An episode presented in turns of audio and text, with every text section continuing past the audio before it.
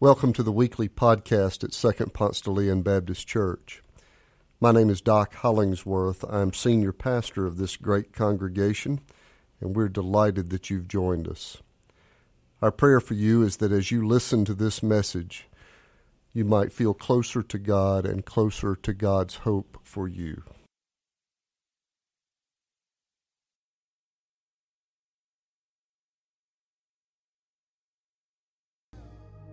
Thank you so much for connecting with us today, worshiping our risen Savior.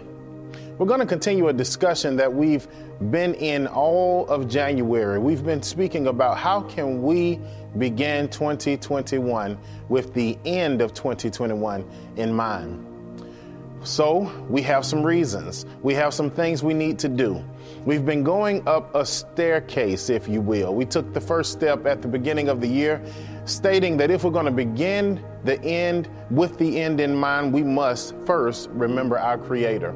We remember God in all that we do, in every interaction, in every friendship, whatever it is, remember God.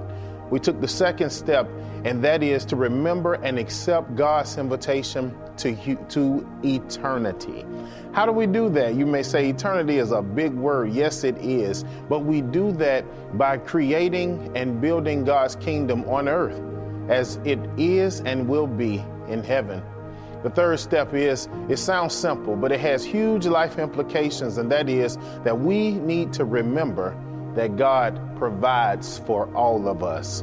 And yet, that fourth step, we're going to take it all today, and it is this we need to remember God's gigantic, I mean huge, I mean immense grace that He gives to all of us. We find this to be true in Lamentations chapter 3, verses 22 through 24. Now, I know you hear the book Lamentations, and it probably doesn't have a very joyful, you know, connotation with it. But I promise it's something that we can learn if we lean into it today. And so I take the first part of Lamentations and express to you a simple thought. I'm lamenting, y'all. I found myself just grieving and lamenting about a whole lot of things. I'm lamenting that fist bumps and elbow bumps have become the new hugs.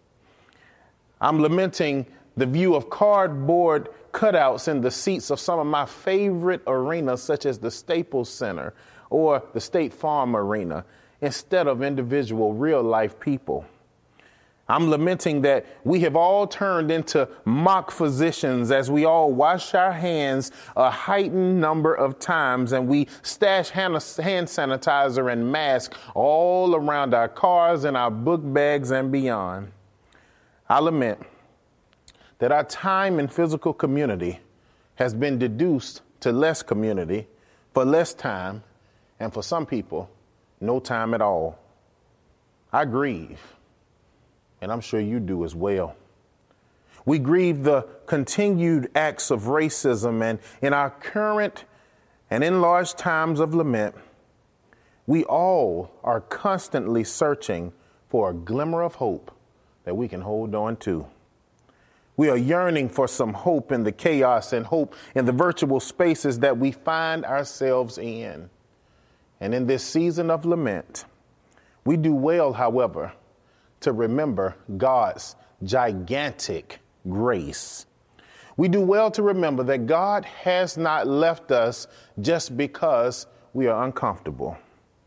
This gigantic grace that I refer to is large enough to meet us in our expressions of grief, and large enough to envelop us with hope, even in our world today. And so we camp out today in Lamentations 3, verses 22 through 24, which was written by Jeremiah. Jeremiah is known by many as the weeping prophet. He cried a lot, y'all. He cried a lot because of his reality and what he experienced.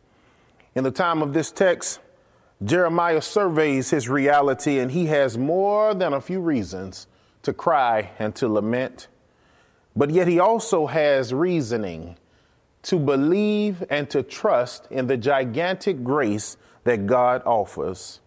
Jeremiah in our text today expresses gigantic grief about the fall of Jerusalem It's in horrible shape, friends. Jeremiah looks backwards in lament and forward in hope. He expresses in raw emotion about the ruins of Jerusalem. This is around 585 BC. Jeremiah sees destruction, he sees heartbreak, and he's in pain. Jeremiah meets us in lament. In fact, the description of Jeremiah's reality is found in Lamentations chapter 2, verse 11. Listen to this. It broke my heart to hear it. Jeremiah says, My eyes fail from weeping. I'm in torment within. My heart is poured out on the ground because my people are destroyed, because children and infants faint in the streets of the city. Sad? Yes. Painful? Absolutely. Jeremiah sits right now in our living room, socially distanced, with his mask, and he speaks directly to each and every one of our hearts. Jeremiah laments with us, but he also shows us this. It's an important truth Remember this, text it to yourself, take a picture of this. You got to have this. Any life situation, good or bad, can provide an opportunity for us to get to know God better. I'll say it again. Any life situation can provide an opportunity for us to get to know God better. In the midst of destruction, suffering, and lamenting, Jeremiah remembers the gigantic grace of God. You see Jeremiah's words right here in Lamentations 3. But if we begin at verse 22, what we notice is this God's gigantic grace offers us the branch of unending mercy. Listen to his words here. Jeremiah says that the Lord's acts of mercy indeed do not end for his compassions do not fail. You see, mercy is the kindness of God given to those who do not deserve God's love. Hmm. Friends, we've done nothing to deserve the love of God. We've done nothing to deserve the grace of God, but yet God continues to give it to us. As we live and breathe daily, we are smacked with the truth that we can never achieve perfection. Paul once told us that we all fall short. God's unending mercy, in fact, says yes when we've done everything for God to say no. Jeremiah laments due to what Jerusalem is experiencing. The destruction of life as they know it sends him into physical tears and he's experiencing emotional pain. This misery and desolation is hard to see, but guess what? It's even harder to live through. Jeremiah is asking in the midst of what he sees, how can this keep happening? Jeremiah is probably saying to himself, how can we go on? And yet, to add insult to injury, he expresses the Lord's anger toward Israel, expressing that he feels as if there's a cloud of God's anger just camping out in the skies over Israel. His eyes are full with tears. His heart is poured out on the earth, and he reveals the reasoning for God's anger toward Israel. Because these so called believers began believing in false prophets and in false gods. Israel, they placed their hope and their trust in gods that were not worthy of their priority. Now, life for Israel is not ideal and it's full of pain. Israel is in a land of hurt, and they're in need desperately of God's unending mercy. I know you've heard their context and you say, dodge the bullet, right? you hear their context and you say, man, they got a whole lot going on. Friends, we're not off the hook. We do too. Friends, we, we worship other things all the time. We put things and prioritize things over God. If you don't believe me, listen to this list. We do this with our careers. We do this with power that God gives. We do this with money that we have, relationships and friendships. We even do this with our comfort. We do this as some of us are addicted to happiness and believe that we should never experience a bad time.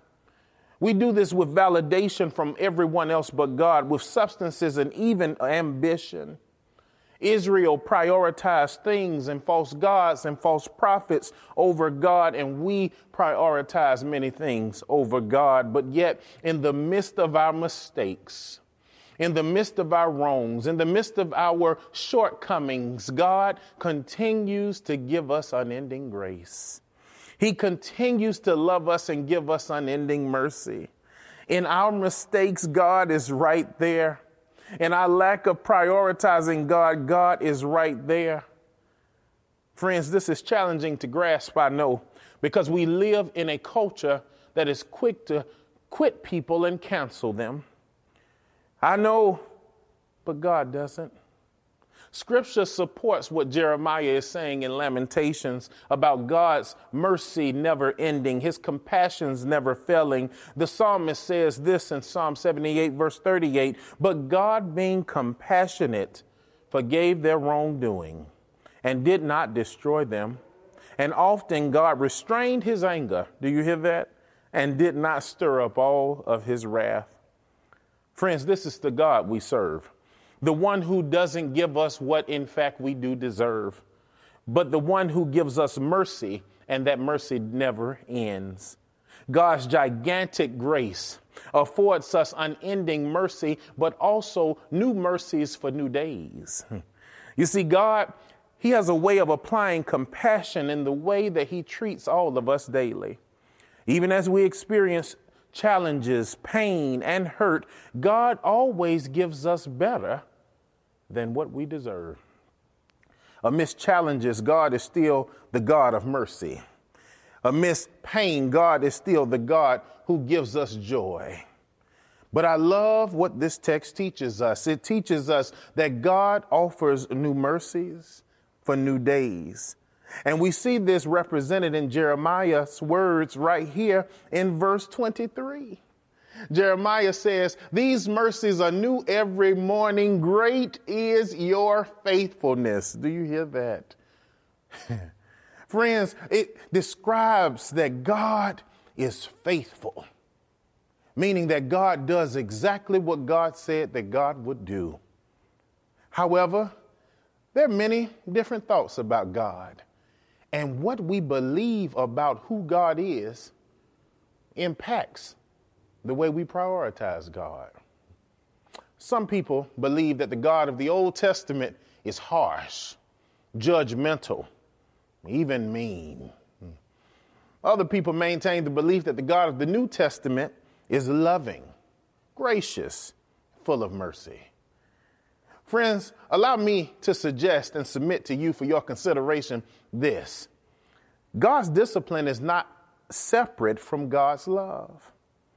God's mercy is never divorced from God's essence. Here in the text, it teaches us that God is faithful. See, Jeremiah, he tells Israel and us that there's no situation that God does not have specific mercy for. There's not a day that we live in that we can escape the mercy of God this gigantic mercy, this unending mercy, it chases us, it resides in us, it envelops us.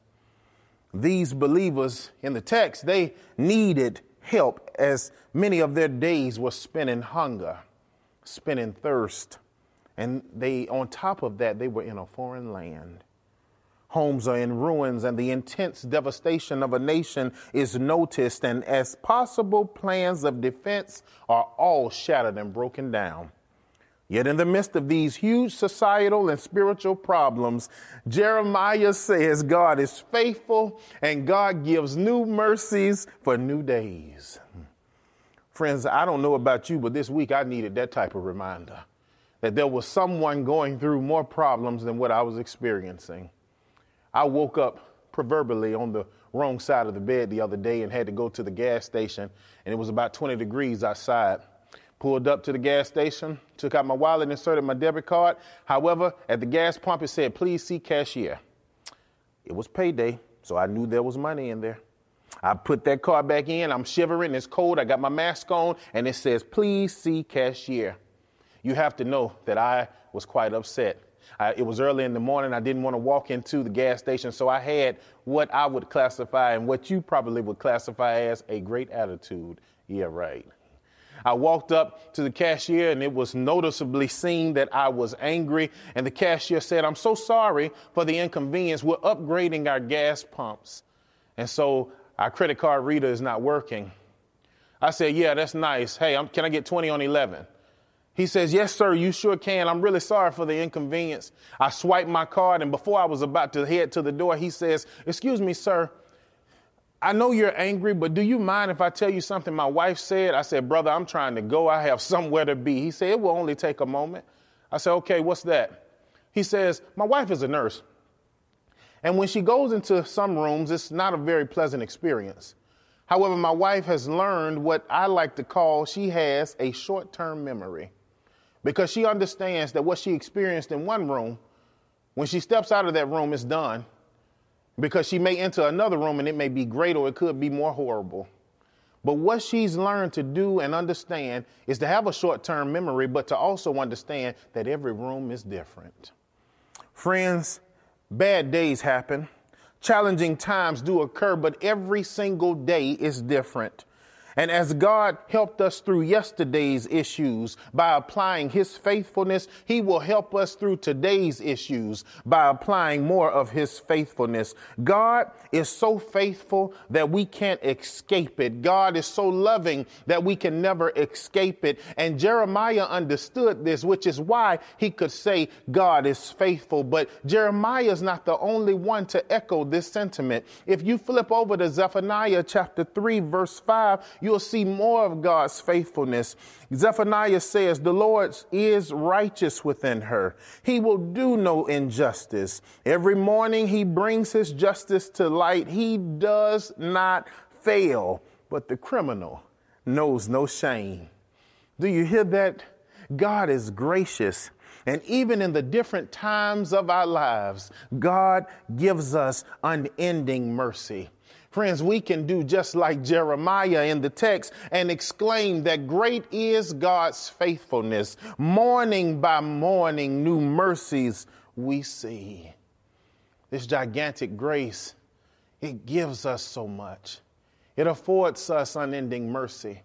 It affords us new mercies for new days. But in verse 24, it teaches us that this gigantic grace gives us sustaining hope for all times. Hmm. Listen to Jeremiah's words. They're real short. In verse 24, he says, The Lord is my portion, says my soul. Therefore, I have hope in him. Do you hear that? Jeremiah is in the midst of praying for better. He has not experienced better. He's hoping that things would get better for Israel and yet they have not. And he still makes this powerful declaration saying that the Lord is my portion, says my soul. Therefore, I will hope in him. Hmm. Friends, we like Jeremiah can trust that hope is not absent due to pain being present. I love the faith statement that Jeremiah has just emphatically declared because he had so much trust that although he was experiencing pain, tragedy, some defeat, he had enough trust and faith in God that even though he had not experienced the, the greatness and the benefits of God as of yet, he knew that better was on the way. Friends, we do well to model this example. As many of us are waiting for God to end this pandemic, we're waiting on God to really end the whole election drama. We're waiting on God to do better for us and our world. We're waiting on Him to have a Second Chronicles 7 and verse 14 moment to heal our land. But as we are waiting, we need to trust. We need to trust and have hope that better is on the way. How do we do it? Why? Because God is faithful. He gives us hope in all times. He gives us hope when everything is going wrong. He gives us hope in every area of our lives. How, you may ask? Well, He gives us hope in the form of encouraging text messages from our friends. He gives us hope when we come in contact with a stranger that encourages us in some way. Hope is a constant reminder to look to the hills from whence comes our help. Our help comes from the Lord, the maker of heaven and earth. But as we think about this gigantic grace of God, we do well to think about a scientist. You see, there was once a scientist that went to the top of a skyscraper. This scientist was really, really intrigued by wanting to see what would happen if different items were dropped from the same height. So he dropped a formal plate. He dropped a plate from a skyscraper and it shattered into a million pieces. He then dropped a bag of flour. When he dropped that flour, it just said, doom, and just laid right there. But then he dropped a simple basketball. And as he dropped it, the basketball bounced up several times. Each item responded differently due to what was inside of them and what they were made of. Don't miss that. Lean in for me because there's a lesson here. Friends, we all encounter problems. The challenges and circumstances that we face are not as important to as to our response to those said challenges and circumstances. We have some choices. We can choose to fall and shatter into a million pieces when we experience problems. Or we can choose to be like the bag of flour that when problems occur, we just lay there inactive. Or we can be like this ball that when we fall, we bounce right back up. That when we see a problem, we bounce right back up. That when tragedy strikes, we bounce right back up. You may ask, How can I bounce back up? Well, friends, we can bounce right back up because of God's gigantic grace. This grace covers us, it blankets our lives, it's inside of us, and it travels with us. This grace gives us bounce back power. And so, friends, in the midst of a pandemic, I'm telling you to hold on. In the midst of tragedy, I'm telling you to hold on. In the midst of not wondering or not understanding what's all going on, I'm telling you to hold on because if you have faith, hmm, realize that God is still more faithful than you. We can exclaim and emphatically declare no matter what we experience, great is thy faithfulness. And so, my friends, I hope today that you'll be just like this ball and bounce back. Because we will bounce back. Our world will bounce back. But we need to hold on to the faithful God and the gigantic grace that God gives. Friends, you may be watching this and you may be saying, Man, but this week, Josh, I have had some trouble and pain. Well, you're not alone, friend. If you need any type of prayer and have any type of request, you email us and we would love to pray with and for you. But it could be someone who's watching this who doesn't know this great God who gives us this gigantic grace. And so I'm putting my hand out and I pray virtually you'll hold my hand. And if you hold my hand, what we want to do is pray together. So if you're holding my hand, Let's pray together to open up and accept Jesus into our hearts. There's no greater time than right now. So if you're that person or people, let's pray. Just repeat it after me God, I've made mistakes, but I need you. I believe you sent Jesus to die for me. And I confess that Jesus is the Lord and head of my life. In Jesus' name. Amen. If you've just prayed that prayer or have any type of request, let us know about it because heaven is excited and heaven is ready to act on your behalf. So you can let us know about it by emailing all together, A L L together, at spdl.org. Or, friends, if you want to give to this ministry, you can do so by going to spdl.org clicking the all together option, and giving as God leads. Friends, I thank you for chilling with us today, connecting with us today, and worshiping the God who gives us gigantic grace. So, as you keep reflecting on Lamentations 3 22 through 24, remember our together takeaway. It's this The gigantic grace of God blankets our lives with hope for all times. The gigantic grace of God blankets our lives with hope for all times. Hold on, friends. Be encouraged and allow God to blanket your life with hope for all times. Have a great week.